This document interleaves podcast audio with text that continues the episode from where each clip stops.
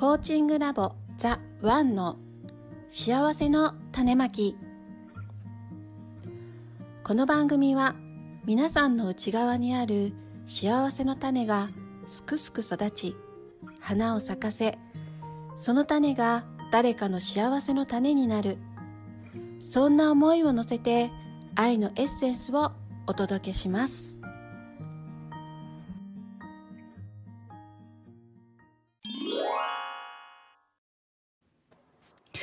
こんにちは。今週も始まりました。ベストパートナーコーチングラボザ・ワンの幸せの種まき。えー、今週のナビゲーターは、ライフコーチ大津まみと、マーコと、えー、シンです。はい。よろしくお願いします。お願いします。はい。今週は3人でお届けしていきます。はい。えっ、ー、と、ずっとですね、えー、この、えー、幸せの種まきでは、えー、アランの最新作、え内なる力が目覚める癒しのマスターキーをですね、ちょっと読み進めていっております。もう本当にちょっとずつちょっとずつね、読み進めていますので、あのなかなか進みませんけれども、でも、あの読みながらちょっと深くね、あの話し込みながら、えー、今日も進んでいきたいと思います。よろしくお願いします。はい、よろしくお願いします。はい。で、今日はですね、64ページから、えー、になっています。じゃあ最初私読んでいきますね。はい、お願いします。はい。えー、っと、良い患者にならないこと、良い患者にならないこと。友人のマイケル・クラッパー博士は世界的にも有名な菜食主義の栄養学の第一人者です。彼は多くの人たちに食生活を植物性のものに変えていく方法を教え、彼らを助け、癒してきました。ある日、糖尿病の学会に招かれてスピーチをする機会があったそうです。私の前に講義をした人は、良い糖尿病患者になる方法について語っていました。クラッパー博士はそう言い、詳しく教えてくれました。彼女は患者に自分でチェックしながら行っていく厳しい食事療法を教えていました。その後私はステージに上がり、参加者に良い糖尿病患者とならないでほしいと言いました。私は彼らに糖尿病から自由になってほしいのです。なぜ食生活を変えれば治せる、えー、病気なのに我慢をしなくてはならないのでしょうか？私は患者には自分の病気を簡単に受け入れてほしくないのです。彼らには病気を癒して治ってほしいのです。クラッパー博士は重要な捉え方を指摘しています。それは病気を人生の事実だとして受け入れてはいけないという捉え方です。ノーマルな世界ではそれは事実と言われるかもしれないし、えー、ノーマルな世界ではそれは事実と言われるかもしれません。しかし、それは本来自然な世界においては事実ではありません。フランスの天才数学家でもあり、物理学者でもある、あ物理学者でも発明家でもあるブレーズ・パスカルはこう言っています。ピレネー山脈のこちら側で真実であっても、あちら側では偽りであると。ある病気について多くの人たちがこれは治療し得ない、あるいは治療に長い時間を要すると考えている事実があっても、それは事実には、真実にはならないのです。その病気からたった一人でも治癒した人がいるなら、治らないとは言えません。他の人たちが自分の病気にどう対応しているかは、あなたが自分の健康にどう対応するかを決めるものではありません。統計資料は一般的に多数派については示してくれるでしょうが、別の道を選んだ個人については何も書かれていません。まず、他人が選択する現実にとらわれるのをやめましょう。そしてあなたが自分で選択する現実にフォーカスしましょう。私の友人の一人は、ある病気を診断されましたが、その息子さんが私にこう言いました。母が診断されてすぐにその病気についてかなり詳しく調べました。私たちが直面している母の病母のその病気が一体どんなものなのかきちんと知りたいと思ったからです。息子さんの意図は誠実なものでしたが、やり方には不十分なところがありました。彼の調査からは、彼と母親のその病気への対処法についてではなく、同じ病気を持つ人々が行った対処法しかわかりませんでした。良くも悪くも患者は各々病気に対して自分なりのマインドや思い込みを持っています。もしどう対処したらいいのかを知りたいなら、その病気で亡くなった人々ではなく、その病気を癒し回復した人々を調べましょう。自分の病気に関する思考、思考を癒す、自分の病気に関する思考を癒すときが、あなたが病気を癒せる可能性が最も高まるときです。はい。というメッセージでした。うん。はい。いかがでしょうか？読んでみての感想とか、あ、こういうことね、みたいなのがあれば。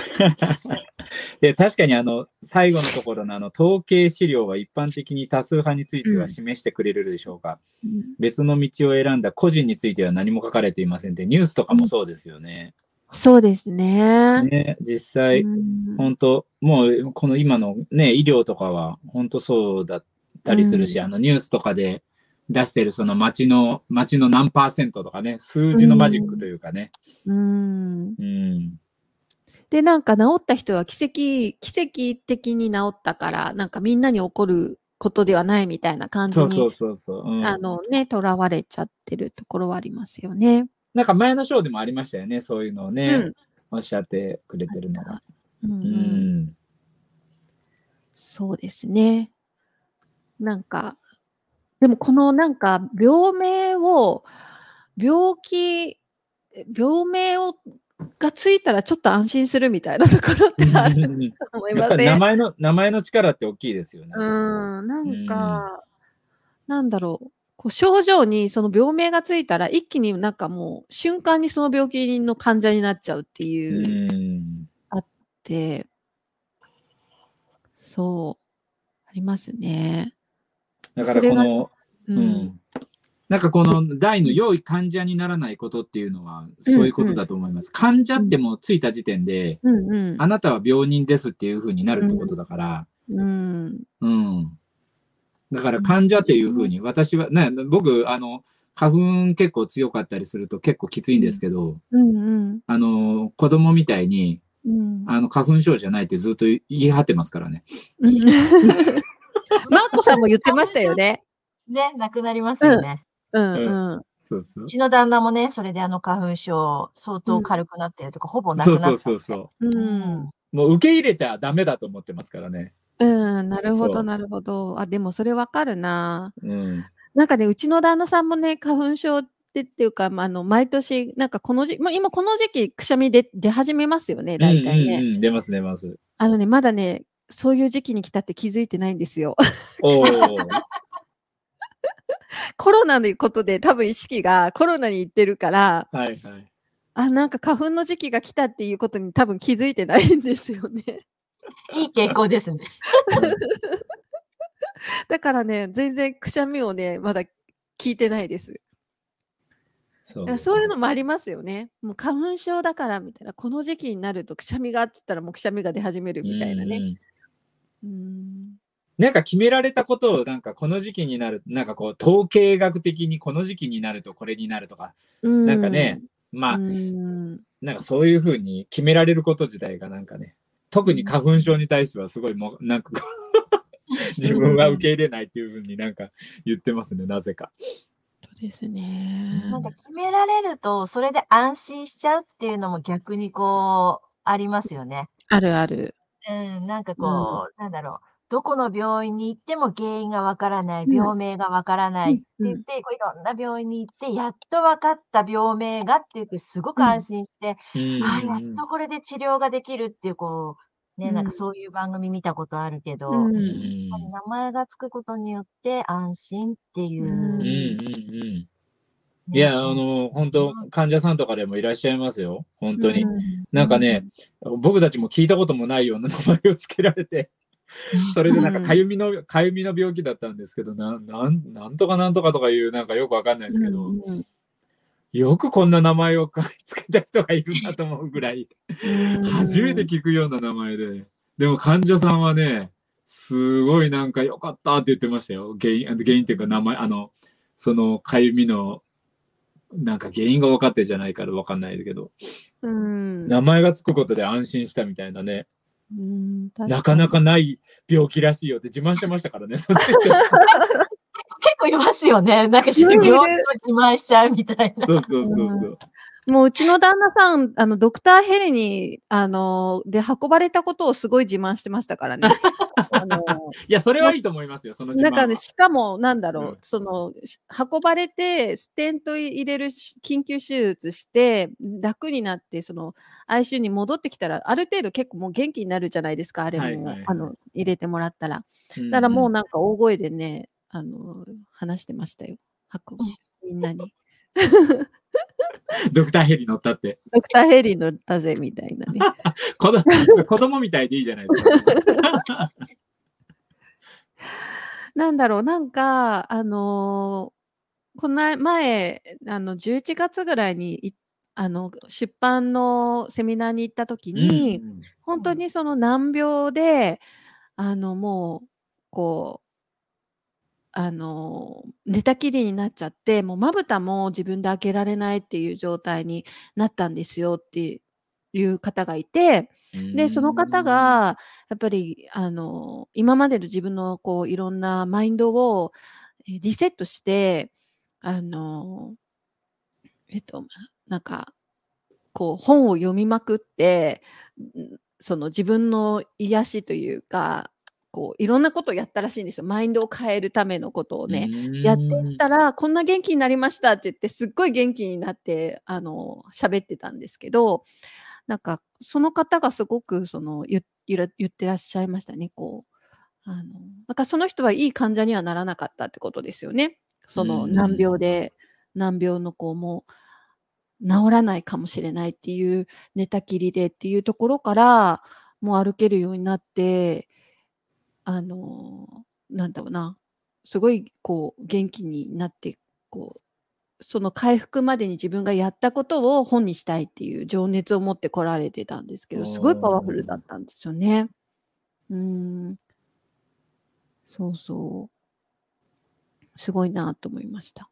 うんうん。ここにも書いてあるけど、どこにフォーカスするかですよね、本当ね。うん。うん治らないっていう、その、致死率じゃないけど、ね、うん。その確率数字に出た方とかね、うん。その症例ばっかりやっぱこう、不安があるから見ちゃうけど、その方はきっとね、そっちじゃなくって、うん。うん。もう助かる方も大丈夫だっていう方にね、うん。僕も強く信じてやってたんでしょうね、きっとね。うん。なんかこの間のアランのその人間関係の昨日、うん。一昨日かのセミナーでもそうでしたけど、結局、その、なんか僕が今回受け取ったのは、やっぱりそのいい方向というか自分が本当に行きたい方向にフォーカスして、うん。うん、それをちゃんと見ることと、その信頼することうん。と、あとはそこから、その、何をチョイスするかっていううん。ことだけだなっていうふうになんかちょっと思いましたね。だからやっぱりフォーカスするっていう場場所、うんどこにフォーカスするかっていうのはすごく大事だなと思って。うんうん。だから嫌なことに結構フォーカスしてる人がうん多いなと思ってね。まあ僕自分もそう、なんかそうですけど。うんうん。ですね。嫌なことはもう見ない。嫌なことは見ないというか、ね、なんか、理想じゃないものは見ない、ね。なんかこれを、このことで何を、なんか、どういうギフトを受け取ったんだろうとか、うん、なんか何を学んだんだろうっていうところを結構こうね、フォーカスして聞かれてましたけど、うんうんそれを受け取ったらもう次に行っていいみたいなね、なんうかん感じのことありましたよね。私もあの、この間、先週火曜日にいいきなり立てなくなっちゃって、ああ、なんかおっしゃってましたよね。はい。はい、ちょっと先週の収録をお休みさせてもらったんですけど、もう本当に急に立てなくなって、あの、歩けなくなって、起き上がれなくなっちゃって、ちょっとどえ何が起こったの？みたいな状態だったんですけどあのやっぱりん原因は知りたいですよね。なんか。それな病院に行って一応こう調べてもらって原因分かったんですけどなんか少しずつこう良くなってまああのなんだろうな。あのこう不安の方とか恐れの方に自分をこう持っていけばいくらでも持ってきてもう一生歩けなくなったらどうしようとかあのなんだろうこの病気はこれは良くならないからあのどうだとかっていう方にすごいフォーカスしたらあの多分どこまででも落ちて気分は落ちていけたと思うんですけどなんかこうなんだろうな。アランがねおっしゃったようにそのこのこれで何どんなここれにどんなギフトがあるんだろうっていう本にフォーカスしたら結構なギフトがあって あのいろんなギフトがあっていろんな気づきがあってあのただね少しずつ、まあ、薬を飲んだのもあるけどだんだん良くなっていって、えっと、今あのほぼかん良くなった感じでちゃんと歩けるように戻ったんですけどそうそうなんかそういうのもどこにこうフォーカスするのかっていうのはありますよね。うんうん。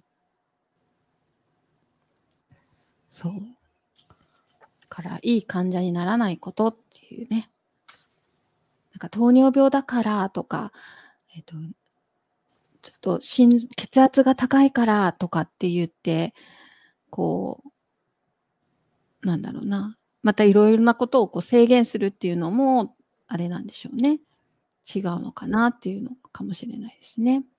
うんなんだっけ？この間の癒しの方のなんか3ヶ月のコースで、あれ、マーコさんだったっけ？なんか、その、このいい患者にならないことの例でなんか、なんだっけ？入、け なんかさ、あの、コンサートの方に行ったみたいなの。ああはいはいはい。ありましたね。うん。だ話してましたよね。ありましたね。ああ、何でしたっけ？なんか、次の日が、検査かなんかで、そうそうそで、なんか、かんこの病気が悪くならないためには、なんかその、検査を受けないといけないんだけど、でも行きたいコンサートがあって、で、どっちにどっちに行けばいいかみたいな話にした時に、えっと、どっちがワクワクするかって聞いたら、コンサートの方がワクワクするっていうことになって、う。えっと、治療治療に行かずに、あの、コンサートに行ったっていう話だうんそうそうそう、そうです、そうです。あの、がん患者さんだったみたいなんですけど、うんうんうんうんで、もうロックコンサートに行ってね、ノリノリでもう気分も上昇っていうね。うんそしたらがんがもうその方は消えたそうですよ。おーに。なのでね、ほんとこう治療に専念って、やっぱね、こういう選択の時って絶対に、そんなコンサートなんて遊んでないでもう治療しないと死んじゃうわよ、みたいな。うんうんうん一般的にやっぱりそういうね、声が多いだろうし、自分でもなんか、すごく迷うと思うんだけど、うん本当にアランがいつも言ってる自分の中のワクワクうん本当に自分が癒されることを優先するってういうのんが、本当なんかすごいですよね。こう。んうん。とそういう意味でいい患者にならないことっていうのがね、こうね、うんいますね。なんかこれ家族もそうかもですね。なんかその私のお友達であのし小児がん子供さんが小児がんになった方がいらっしゃるって言ってたじゃないですか。うんその方がねすごいなって思ったのがあのその心配の心配するのも当然じゃないですか。だけどその心配するエネルギーがやっぱその自分のこうもうかやっぱ患患者にしてるから心配するのであるっていうのもあって、うん心配の念を飛ばしたくなかったらしくって、あのーこうワクワクするイベントをねその人こうその時に計画してでなんか私もそのお手伝いをさせてもらってたんですけど、うんあの話ミーティングももう病院にまあ付きっきりだから病院にいるから病院でみんなでそのワクワクするイベントのあのミーティングをやったりとかしてたんですよ。うん。がなんかねそのお母さんもい多分すごい複雑な気持ちだったと思うんですけどなんかその自分が楽しくワクワクすることの方にエネルギーを結構向けてて、うんなんかそれもねなんかそのなんか助けになったのかもとかって思いました。その間はこうなんか心配の念を飛ばさなくていいから。だからなんか周りの人もその患者にその人を患者にしてしまわないっていうのはすごい大事なのかもしれないですね。うん。マーコさんがさなんか旦那さんに旦那さんを花粉症として見なかったっていうのと同じように。はい。そうですね。ね。ほんと。はい。じゃあ次行きましょうか。次、じゃあ、マーコさんいいですか？はい長いから途中でなんか疲れたら、切りのいいところで。はーい。はい。じゃあ次読みます。はい。地球規模のリセットうん。コロナウイルスのパンデミックは人類を地球規模のリセットへと記録的な力で向かわせました。まさに病気という試練を通じて、個人が自身の人生を軌道修正し変化させようとするように、パンデミックを通じて、地球というこの惑星のほぼ全人類が、今までの生き方についてもう一度考えさせられました。悲しいことにパンデミックによって多くの死、経済の損失、社会的な崩壊が起こりましたが、多くの人々はそこから大切な人生の学びを受けました。以下はその数例です。私たちはいろいろな意味で今までの狂った意味のない活動の休止を余儀なくされました。例えば、終わりなく働いたり、行き過ぎた購買意欲を燃やしたり、達成感を味わえない目標を持ち続けるようなことです。代わりに私たちは静かに自分自身と向き合いました。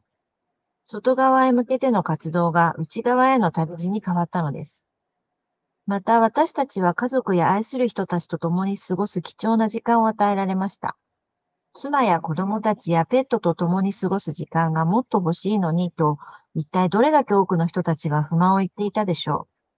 自粛期間を通して私たちは最も大切な人々とつながり、関わり合い、そしてその関係性の意味の深さに納得できました。ある女性は、私は14歳になる息子とポーチに座って2時間も話をしたの。こんなことがなかったら決して起こり得なかったわ、と言いました。別の女性は、私は長い間両親とうまくいっていませんでした。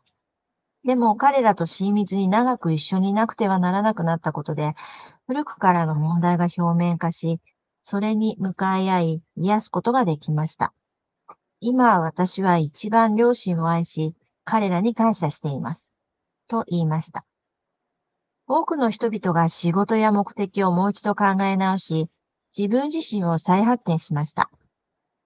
仕事を失った人の中には、本当は何がしたかったかを語り、新しい仕事の方向性へと向かうプランやビジョンを確立した人もいました。オフィスに通うのではなく、在宅でのリモートワークが、不毛でストレスばかりがたまる職場へ交通渋滞の中通うよりも、自分のライフスタイルに合っていると気がついた人も多くいました。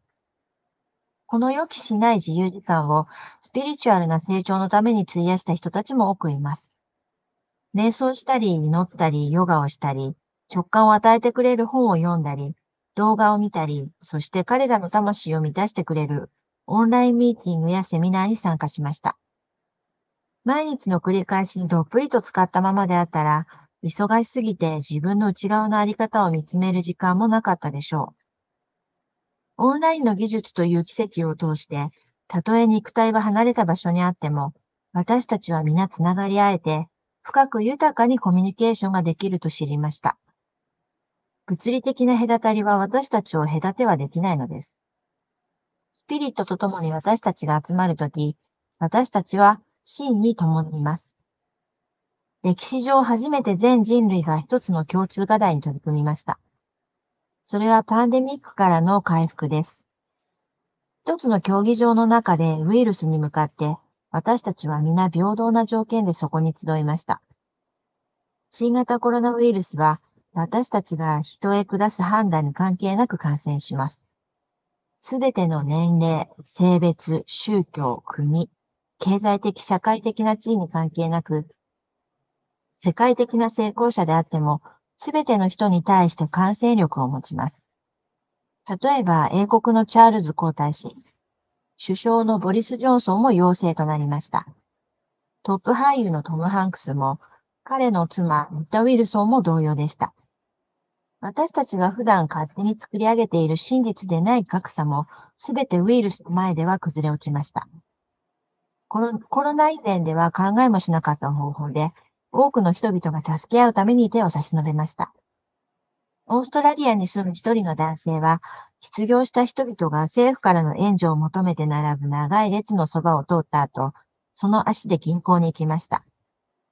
1万ドルを引き出し、列に並ぶ人一人ずつに100ドルを渡したと言います。病院の近くに住む人々はバルコニーに立って、病院へ通う医療従事者に向けて、行きと帰りに応援を送ったと言います。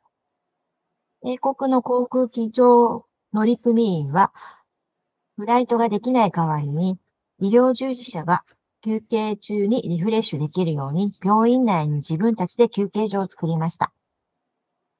老人養護施設の窓辺に隠れるようにして立っている女性を見つけた警察官は、彼女が会うことができない夫を一目見ようとしていることを知り、町の電気屋さんに行きました。そこで店主に iPad を夫婦に寄付してもらい、彼らがそれを使って会えるようにしました。ポルトガルでは仕事を休んでいた女性が、同じアパートに住む二人の老人が助けを求めていると知り、彼らの代わりに買い物や料理をして、病院へ予約時間に連れて行きました。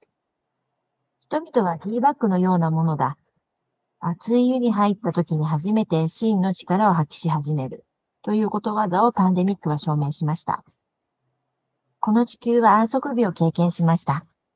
人々が家に留まった間に環境は癒され、私たちがめちゃめちゃにした世界ではなく、神が創造した本来の世界のビジョンを見せてくれました。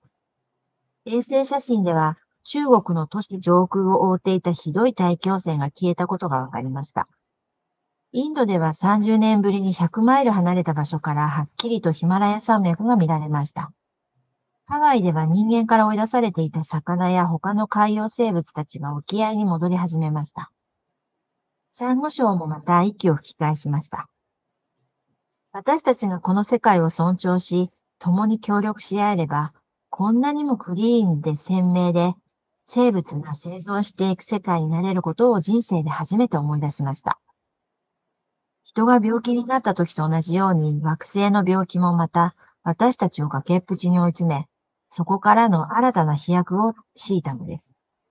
パンデミックによる損失は悲惨で心が痛むものではありましたが、物事の本質を見抜こうとする人たちは並外れて大きな学びを得ました。どんな方法であっても、そこからの学びによって世界がより良い場所になるなら、人類は成長したと言えるでしょう。これは自分自分が人生において何をするかしないかは重要ではないと思い出させてくれる最高の体験です。要は、それについて何を学んだかが重要なのです。はい。はい。長かったですけど、ありがとうございました。はいコロナのね、ことが書いてありましたけれどもうん、いかがですか？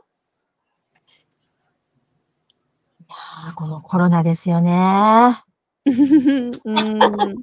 なんかもうここにね、ボーンって出てきて、これ読んだ時にワオって思ったんですけど、うんね、本当にそのコロナもうん。どう捉えるかうんだけで、こんなにも違って見える世界って、うん。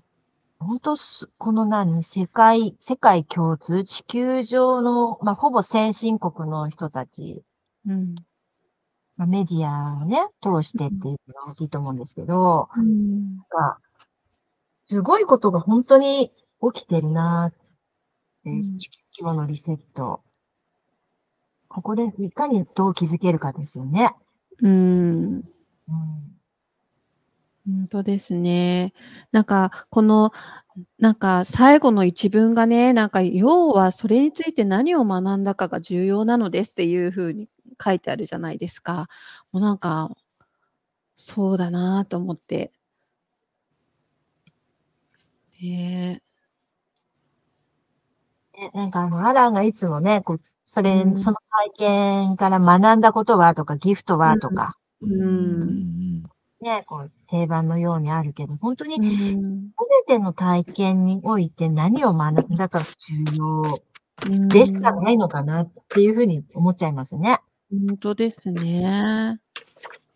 なんかコロナに罹患したからコロナの安畜証明っていうことではなくて、うんそこからじゃあ何を学びましたかってうんいう。うんうんねえ。このね、出来事をね、なんか制限された、制限されてもね、こうなんか、なんだろうな、大変なこ、大変なこことを、ん？大変な目にあったっていう被害者の意識でいることもできるし、なんかこの、で、このことによって、なんかこういうことを学んで、あ、自分はこっちの方に行くことにしたみたいな感じのこともできるし、もうなんか選択ですよっていうね、うん。ことですよね、その辺がもう。だからそれを世界規模でやってるっていうことがすごいですよね。うん地球さんやってくれたねって思いますよね、これは本当。うん、すごい。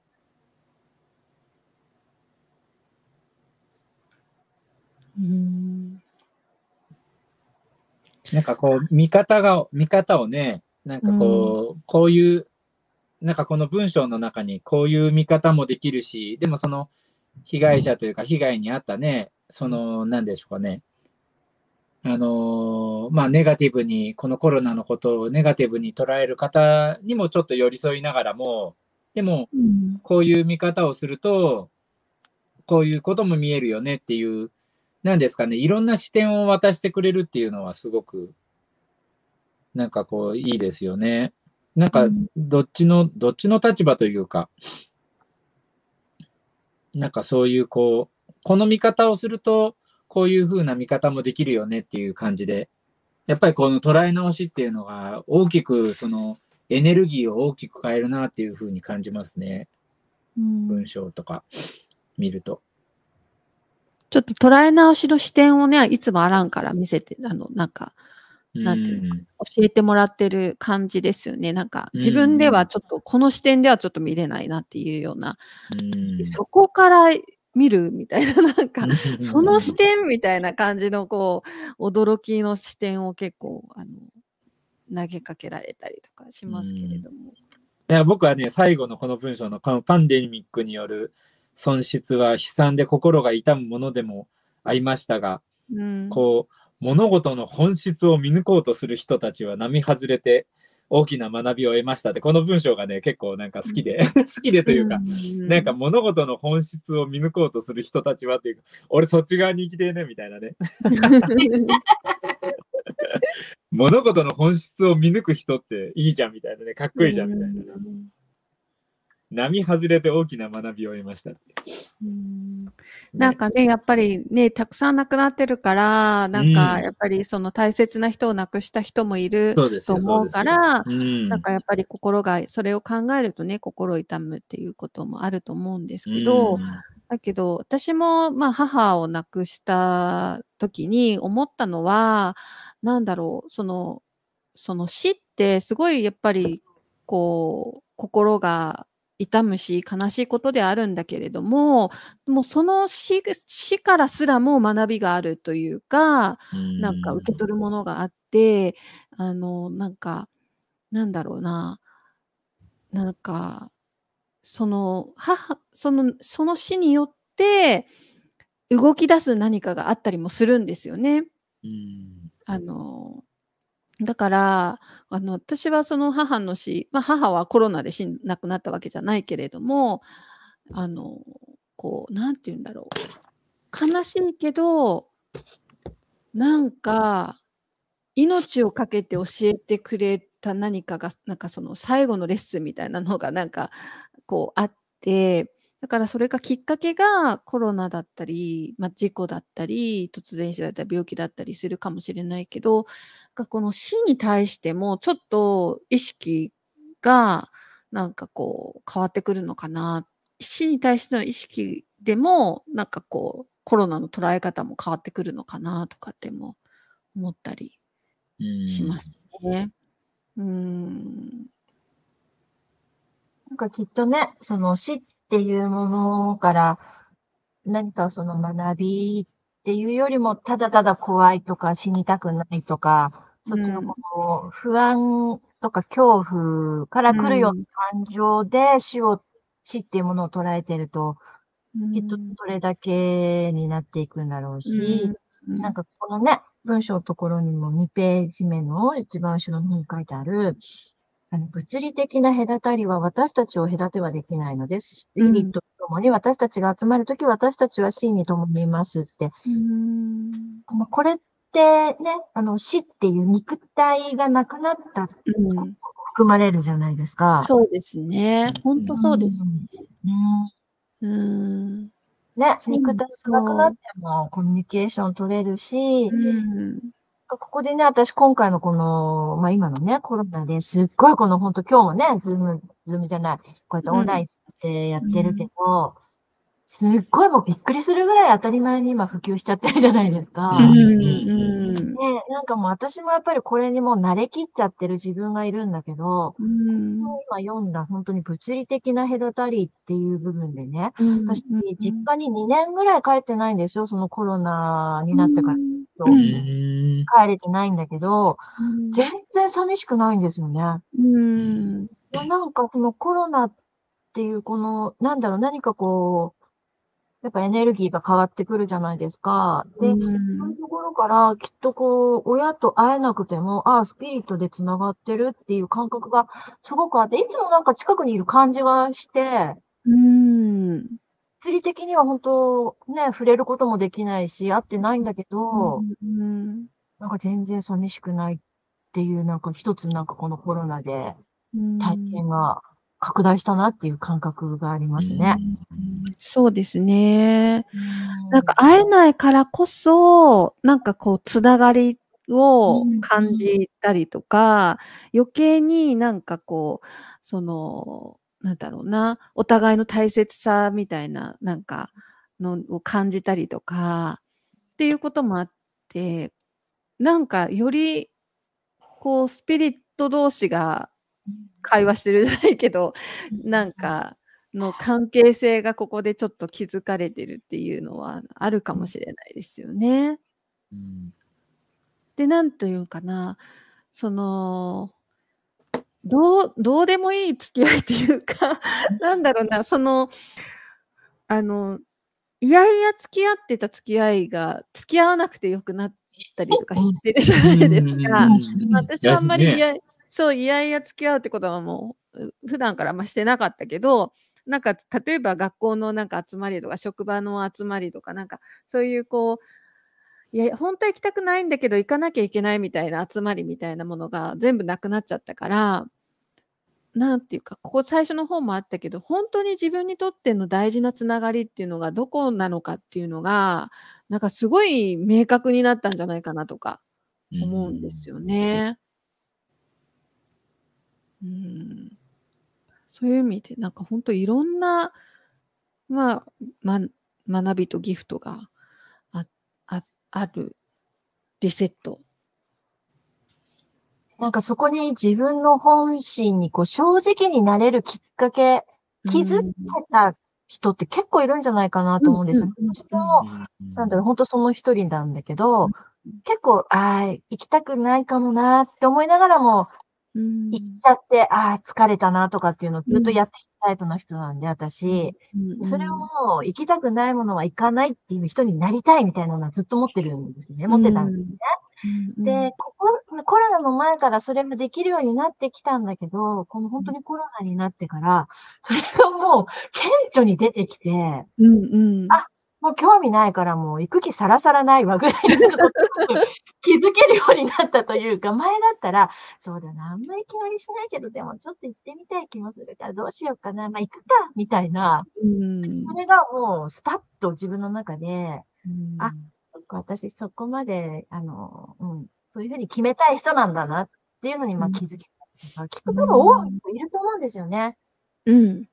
じゃなくうてん、良くなってほっとしてるってことは、そっか、そういう付き合い苦手だったんだなって、こう、うん。本当の自分を認めることができるようになったとういうかね、んできるんじゃないかなって。どうして俺別に俺逆なんだけど。逆なんだけどって。逆？なんかどうでもいい、どうでもいいというか、あ行きたくねえなって思うことに結構行くようになったね。えーコロナ。で。なんか、へえ。もうななんでしょうね。もともと、もともとコロナであろうとコロナでなかろうと、うん。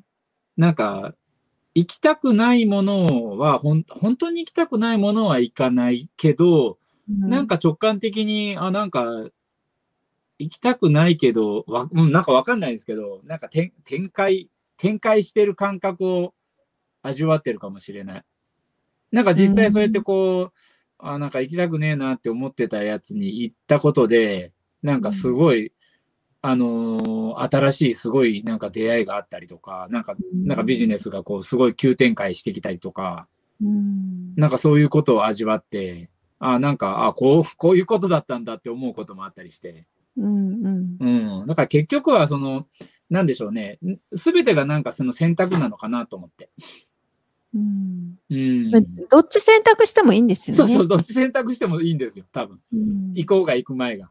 うん。だからその境界線を引けるようになった人たちも多分いるだろうし、その、うん行き本当に行きたくなくて行かないっていう選択。でも本当に行きたくなくても行ったっていう選択をして、そこでその行った時に、なんでしょうね、ネガティブな状態で行って楽しめないのか、うん。でも僕は行ったら行ったら酒飲んだら大体盛り上がるので、で、全部自分のペースに持っていくので、ほとんど。うん。うん。で、そこで楽しめて、そこからなんかまた急展開したりとか、うん。うん。だから、ね、多分、その、ただ単にその人生のチョイスというか、楽し、楽しい、あそのポイントは多分楽しめるか楽しめないかだけなんじゃないですかね。うん。うん。なるほど、なるほど。すごい面白いですね。いろんな、うん、のがありますね。はい。そんな感じで、そんなコロ感じで？ナね。コロナの、あれが、面白いですね。みんなの反応が。皆さんはね、どんな風に感じるのかね。もし、なんか、あの、私はコロナでこんなことに気づきましたとか学びましたとかなんかあればね、ぜひあの LINE で送ってもらいたいですね。はい。はい。ではでは、じゃあ次行きましょうか。本当の期間。もうなんかかっこいいですね、題が。うん。個人的なものであっても、惑星規模であっても、病気はすべて私たちに自然な状態を取り戻すように求めるサインだという点で共通です。マインドに自然な状態を取り戻すように求め、それが肉体を自然な状態へと導いてくれます。ですから、不健康は私たちを必要な軌道修正へと導く目覚まし時計のようなものです。病気はそこでおしまいではなく、より良い方向を指し示す矢印なのです。例えるなら、私たちは遠い国をさまよい歩き、満足を得ない長い旅をしている、浪費癖のある息子や娘のようなものです。しかし、放浪のままお話が終わることはありません。お話の中にある一つの章が、より納得のいく結果へと導いてくれます。浪費癖のある子供の親と父親として、神はあなたを喜び、喜び以上の喜びを持って家に迎えてくれるでしょう。あなたがどんなに遠く、またどんなに長くさまよい歩いて帰ってきたとしても、です。あなたが癒しの方向へと、ほんの小さな一歩を踏み出した瞬間に、工事の力はあなたを助けるために駆けつけ、残りのステップを踏んでいくためのやり方を教えてくれるでしょう。自然はいつも独自の道を持っています。私たちは自然を組み伏せようとしたり、あるいはナチュラルな状態からノーマルな状態へと、ん？な歪？歪もうとしたり違うね。なんだっけ？うん。歪もうかな。うん。うん、歪もうとしたり、いろいろと傾向を試みますが、結局のところ、すべて命あるものは私たちが無理やり作ろうとした道よりも、独自の道へと立ち止まります。立ち戻ります。物理的な世界はあらゆる試練を見せてきますが、その根底や背後には完全なる神聖な存在としての自然体がいつも失われることはないのです。そして、これが真に帰るべきところです。うん。なんかすごい、あれですね、こう工事というか、すごい、うん。ちょっとよく理解ができてない、まだ。ねなんか健康な状態が自然な状態だから、んそうじゃない時は、なんか、あの、自然な状態に戻るための合図だよっていう、っていうことですよね。うん指し示してるのですからっていうね。うーん。すごい。すごい。みんなだんまりして。おーい、おーい。おーい、れ話してくれ。をす理解をするというか今ちょっとあの、あの、あなんかこう、ちょっと漢字中ね、こうね。そうそうそう。なんかかん、なんかアランのあれってなんかこうありません？本もそうだし、なんかこう言葉もそうだし、なんか後から染みてくるような感じがありません？なんか。うーん。ね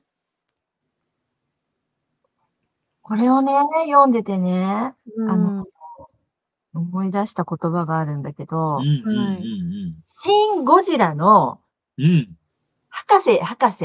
いるじゃない？あの、渡辺謙。うんうん。うん見たことある人いますか？うんうん、見たことあります。なんとか博士みたいな。うんうん。うん。あ、芹沢博士う。うんんのセリフがね、私すごい印象的で、うん。メモしてたの今出てきたからちょっと読んでいいですか？うんううんん。もう全然あの、あれなんだけど、なんかね、愚かな人間は自然を支配できるとうぬぼれている。そんなことは不可能だ。祈るしかない。っていうね、うんこう、芹沢博士は、ゴジラがもう自然の生き物だから人間の味方でもないし、怪獣の敵でもないしっていう、う本当に自然の中の一部として、ただこう、相手を、相手と戦っているというか、うん。それをこう自然をね、あの、利用しようとしている、まあ、芹沢博士以外のね、ゴジラをなんかこう、いいように使おうとしている人たちに放った言葉なんですけど、うんなんかここに書かれてるのもそういうことなのかななんて思って、うん。あのまあ、病気っていうものも、なんだろうな。別にいいものとか悪いものってジャッジしてるのは、ね、人間で、ただただこう自然の流流れ、自然の行い、自然の営みか、の中で、その病気、症状みたいなのが発生するわけで、それをじゃあどう捉えるかっていうだけで、なんだろうな。それをこう、無理やり、この言葉を使えば、なんかこう、組み伏せようとしたりとか、なんか、抵抗しようとしたりとか、うん、無理やり何かを変えようとしちゃうけど、ではなくて、その病気は、前のページの前に現実、事実ではないっていう言葉もあったじゃないですか。うん。うん。うん。それを自然のままに、ああ、指し示してくれてるんだなっていうことで受け入れていくと、きっとこうナチュラルな、またこう自然に戻っていく、要は消えていくっていうことに変えるべきところなのかなっていうふうになんかこう読んでて感じたんですよね。うんうんうんねなんかまさに今このコロナもそうじゃないですか。うん。あのーなんだろう。コロナと戦ってるっていうのをすごくこう植え付けてるような感じがするんですけど、うん。うん、コロナはもう、コロナというか、まあ、ウイルスがなくなるはずはないし、なんだろう。ウイルスだって、まあ、生きてるから変異していくし、それをこう人間がなくそうとか消そうとか戦おうってねじ伏せたりとか、何、組み伏せようとか抵抗するって。そこよりも、ね、こうやっぱり共生の道へっていう国がね、どんどん出始めてきてるから、またここからコロナと人類の共生っていう方に変わっていくんだとは思うんだけど、そういうことなのかななんてうんですね。ね。ん？コロナ、コロナとか、シン・ゴジラのゴジラとは、なんて言った？ゴジラは、でもすごいなんかいい例えだなと思って。ゴジラは、その結局、それを利用する人たちが現れたり、まあコロナもそうですもんね。利用する人たちが現れたりししてるわけだから、それとこう共生共存するっていうことを試みたいなってことなんですかね。うん。なんか多分、ウイルスからしたら、コロナウイルスにしても、シンゴジラにしても、なんか別に私たちのためにやってるわけじゃなくって、自然を回復されやってるわけじゃなくって、なんか多分うん、ただや、ただ存在してるっていうだけなんだけど、多分それを、あの、なんだろう、うんえっと、なんだろう、人間の私たちが、あーって言って、こう、騒いでるっていうことでもうあのそれをどうにかこうにかしようってするのではなくってこう自然の状態に、まあ、戻る、まあ、神に祈るしかないっていうこと、っていうのがっていうことですよね。なんかそうそう、そういう、そういうことです。そういうことです。うんうん。いいとか悪いとか、勝手に判断して味方につけたら得をするとか、助かるとか、あの、悪いからもう絶滅させようとか、殺してしまえとか、うん。もうそれをやってるのは人間の、なんか、ね、うんうん。無理やり何かを変えてしまう自然、自然ではなくて、まあそれがナチュラルではなくて、ノーマルみたいな、うんでも、それはもう人間が自然の営みを操作するってことはもう不可能なことだから、もう本当に祈るしかないっていう、だから、な、ななんだろう。別に味方でもないし、悪でもないし、善でもないしっていう。うんうんうんうんなんか波動を高高めるというか自分の周波数を高めることでそこの周波数に行かないっていう感覚が出てきますよね。多分その恐れのそのコロナでもそうですけどコロナのその恐れの部分のその波動というかその周波数に自分を合わせていくとそっちの周波数の方に合う合っていく。うんうん。なので。コロナ自体はだから周波数が高いも低いもきっとないんだけれどもなんか自分の波動が下がるとあのなんだろうな。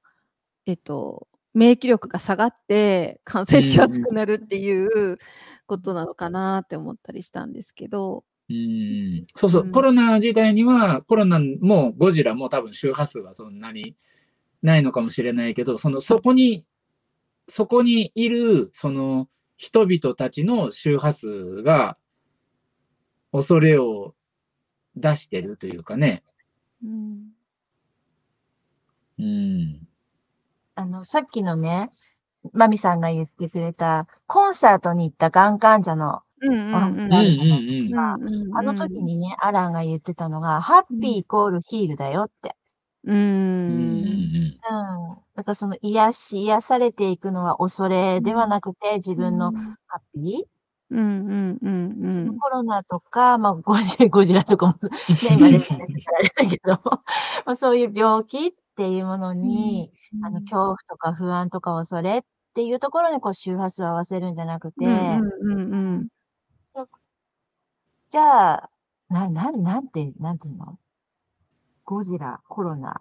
コロナのいい面というか、自分がだからどうコうんうんうん。ロナによって成長できたかとか、自分の魂がどうステップアップできたのかって、そこにきっとできるのかっていう未来に対しての、そっか。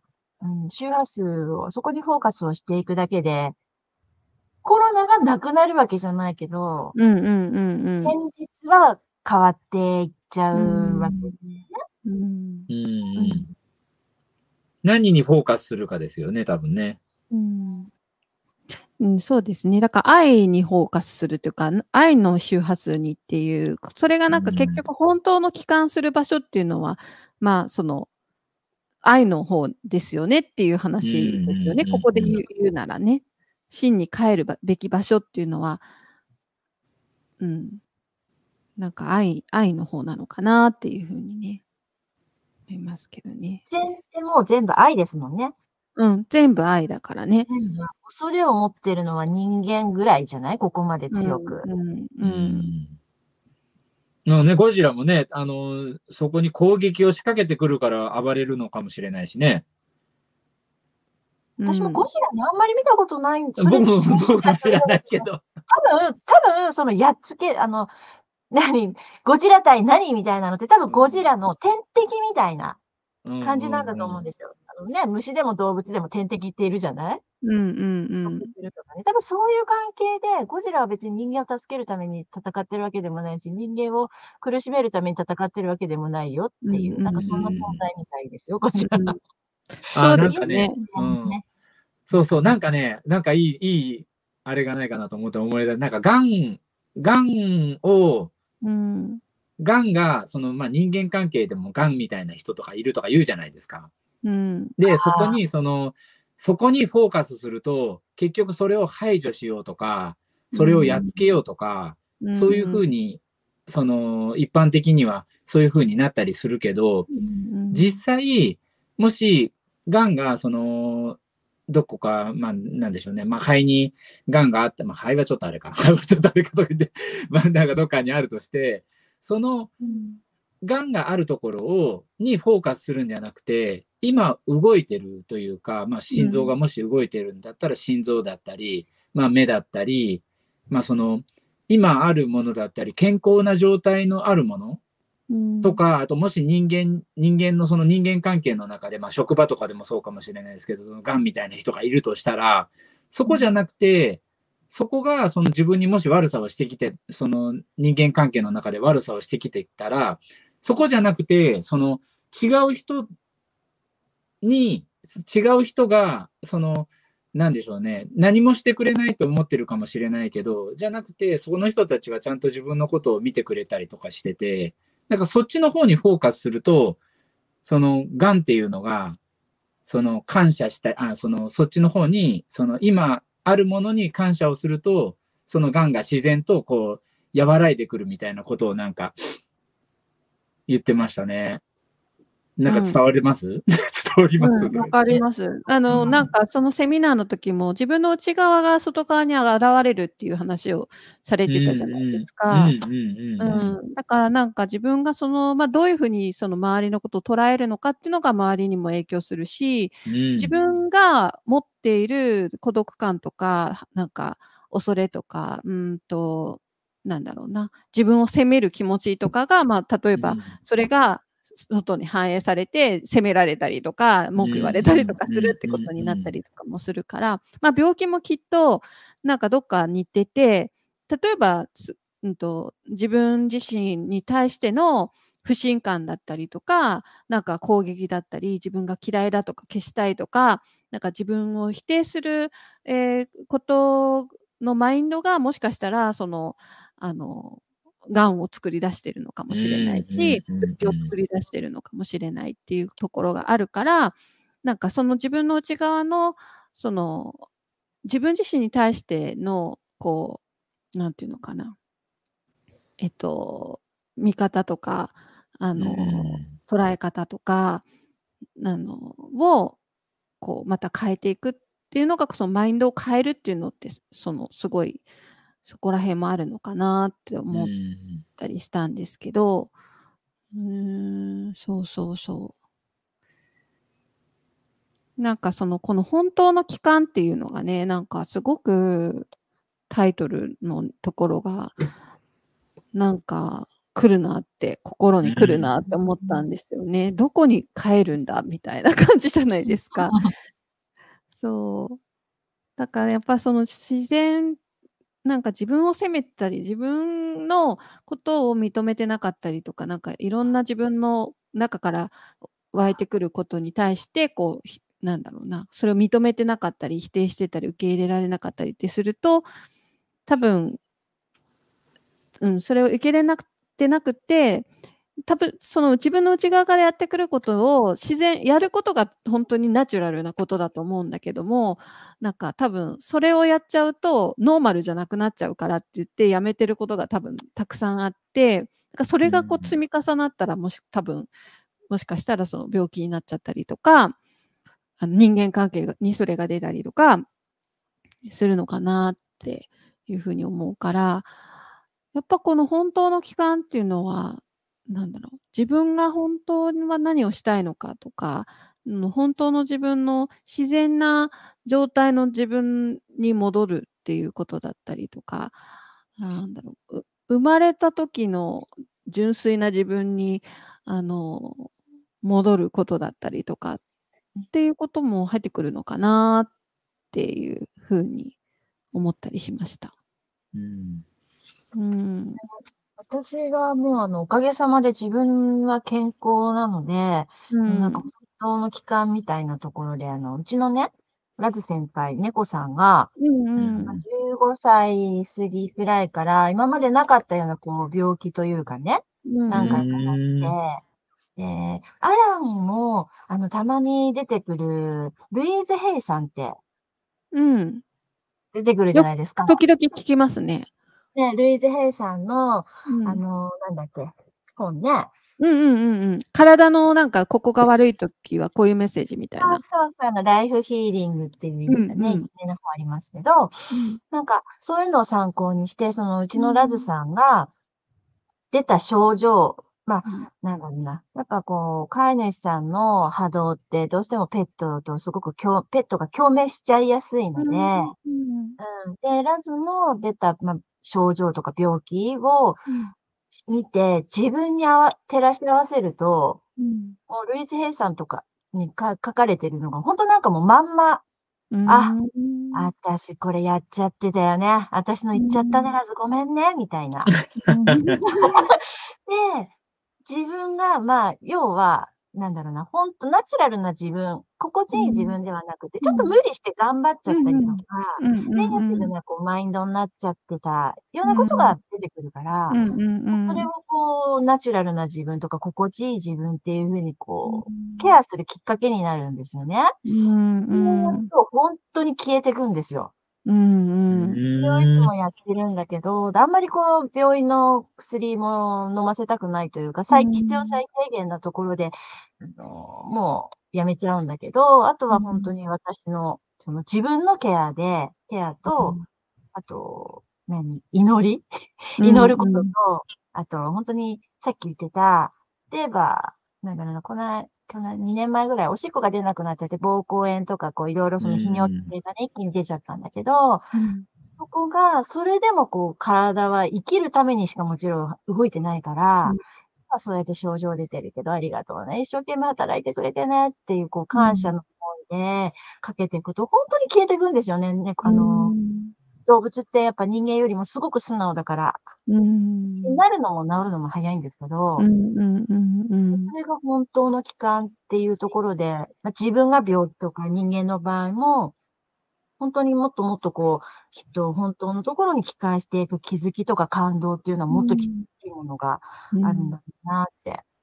ねね。なんかさ、この最後の文のんとこのさ、その根底や背後には完全なる神聖な存在としての自然体がいつも失われることはないのですって書いてあるから、なんかもう病気になったとしても、なんだろう、こう、例えば人間関係ですごい大変な目にあったとしても、まあもう死んじゃったとしても、なんかその完全なる神聖な存在としての自然体が損なわれることはないっていうところにこう戻るといろんな恐れとかももしかしたらこう消えていったり病気とか人間関係もはやってきたりとかするのかもしれないですよね。そのマーコさんの猫ちゃんが回復したみたいに。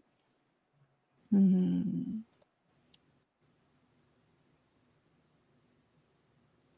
過去ぱ病気とかになるとね、不安だし、うん。どうしようって、そっちがもうぐるぐるぐるぐるいっぱい出てくるけど、なんかそう、それがもやもやもやっとこう雲みたいにブワーって不安のうん。暗みたいなのにうん包まれると、うんでもその上、雲の上は超天気なうん。ようんうんうんうん。生きるためにしか働いてないし、うんうん。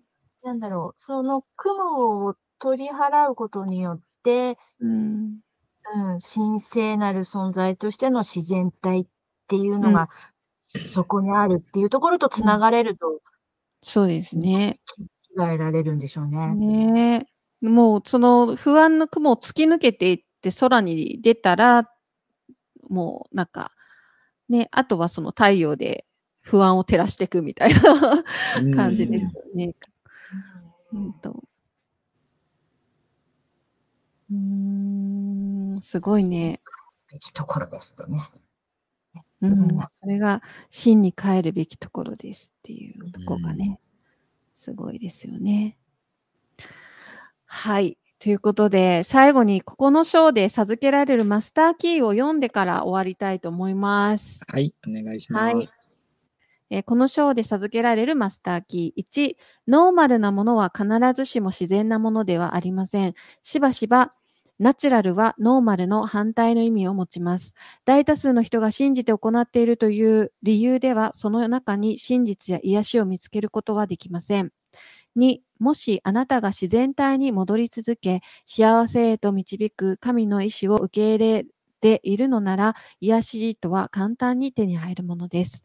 3、病気と戦う代わりに健康と共にありましょう。あなたの自然体は後から植え付けられた状態よりもパワフルです。えー暗闇が光に出会うとき、光が勝利を得ます。4、あなたがこのよこのようなものと表現するとき、それを恐れから表現するのではなく、愛から想像するように表現してください。5、神は病気を想像していなければ、その存在を指示もしていません。神はただ完璧な健康のみを知っています。6、病気を癒すために病気についての事実を知る必要はありません。癒しについての真実を知る必要があります。7、生命力こそが真のヒーラーです。すべての癒しは神が創造した宇宙の原理を通して起こります。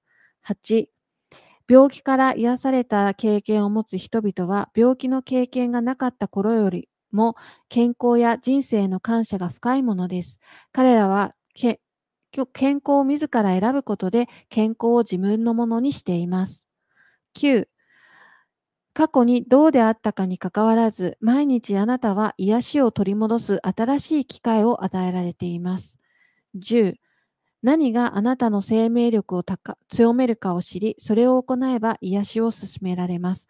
また、何があなたから生命力を奪うのかを知り、それをやめれば癒しを進められます。11、良い患者になるのをやめ、癒された患者となりましょう。12、病気は罰ではありません。それは私たちに自然体へ戻るようにと教える目覚まし時計です。はい。ということでした。はい。大丈夫ですか？皆さん。起き起きてますか？い来てますよ。深いなと思ってね。最後ね、やっぱりこう自然体へ戻るっていうのがね、なんかこうちょっとそれを聞くと、あ、どうしたらいいのかなっていうふうにちょっとこう思う自分がいて、うん。うん、自然体、自然に戻る、自然、そのね、スピリチュアリティをどうしたらいいのかっていう、結局なんかこうね、頭で考えるうん自分がいるなと思いながら。投げかけてみるしかないですよね、自分にね。こうどうしたらいいみたいな感じでね。で、答えがやってくるのをね、待つみたいなね。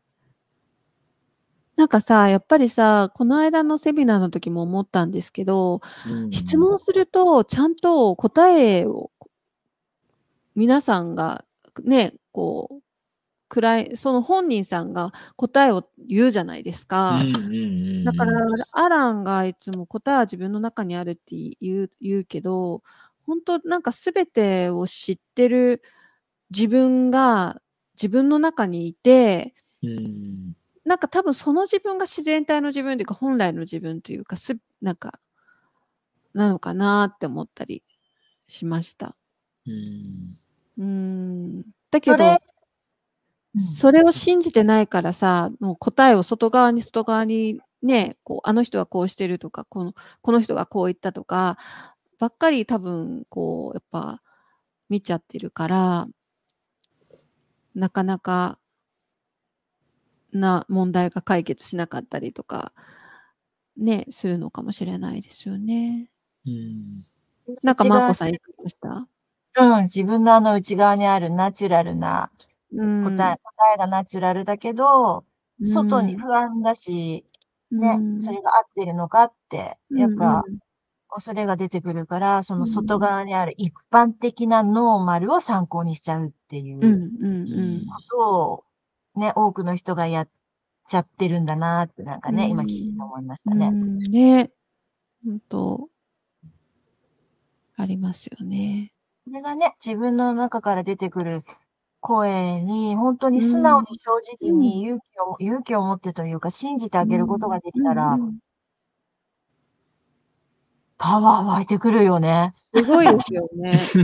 本当本当すごいと思なんかこの間のその人間関係のセミナーの時に、まあ男性の人が、う。うん。なんですかね、あんまりこう、働いてくれないじゃないけど、こうんうんうんうんうう、ん。いた、いらっしゃっったじゃないですか。うんうんうんなんかこう、思う、思う通りに動かないというか、全然然働かないで、うんうんで、それで、その、イライラする自分がいるって言ってて、うんうんで、その時にアランが、うんなんか、その、愛の声はというか、自分が信頼したい声はって言った時に、うん。その方が、あの、もっと寛大に、その、自分がなっていけたらいいな、みたいな感じのことをおっしゃってて、うんうんなんかその、その時にすごく思ったのが、うん。まあ今の話の流れからで思ったのが、うん。あの、その選択をするのは自分であって、何をチョイスするかも自分の中に答えがあって、うん。で、アラン、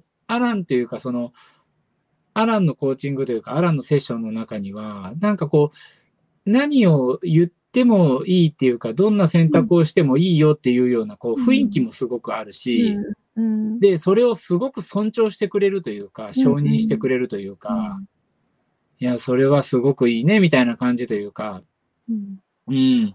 なんかああいう、そういうあり方というかね。うん。うんなんか俺、俺はなんか、あ、それ、それ、まあ、それもあるかもしれないけど、なんか俺、全く同じこともああって、俺の自分の職場の中で。ううんん。で、なんか自分ごとのように聞いてたんだけど、うんうん。じゃあ、その選、その選択が寛大さってね、とか思いながら聞いてて。でも、それを、そうそう。それはその人のチョイスだし、その人の中の答えだから、うんうんうん。で、それが、それがその人がそれに向かっていって、またこうそこで気づきがあったり、学びがあったりするから、なんか、それをこう、大い、大いなる存在とともにみ、なんかこう、アランは、なんかあるというかね、うんそんな感覚がすごくあったなって思思いましたね。あの、そうですね。あの答えが彼の大いなる存在からの答えだったと思うから、なんか多分きっとそれがし、その、それを、多分あの時の質問は、そのなんか、そこ、な、何を学ぼう、何のためにそれがあるのか、な、なんだったっけ？なんかそういう感じでしたよね。だから、うんうんうんその人は何を教えてくれてるのかとか、なんか、なんかそんな感じのことでしたもんね。うん。うんそうそうそう。かなんかそれを、その、なんか、そのレッスンを彼は取り組むんでしょうね。きっとその人との間で。うんうん。で、なんかその、その後に一番その言った言葉が、うん。これを卒業すると、うんうん。そのことに対して、その卒業するとそこがもうやってこなくなるよって言った時に、この感感覚というか、その考え、概念というか、その考え方すごくいいなと思って、うんうん。確かにそれを卒業すればそこに対してそこ、その自分がそういうふうに見なくなるというか、そこに恐れだったりイライラだったりをしなくなるうん。卒業っていいなと思って。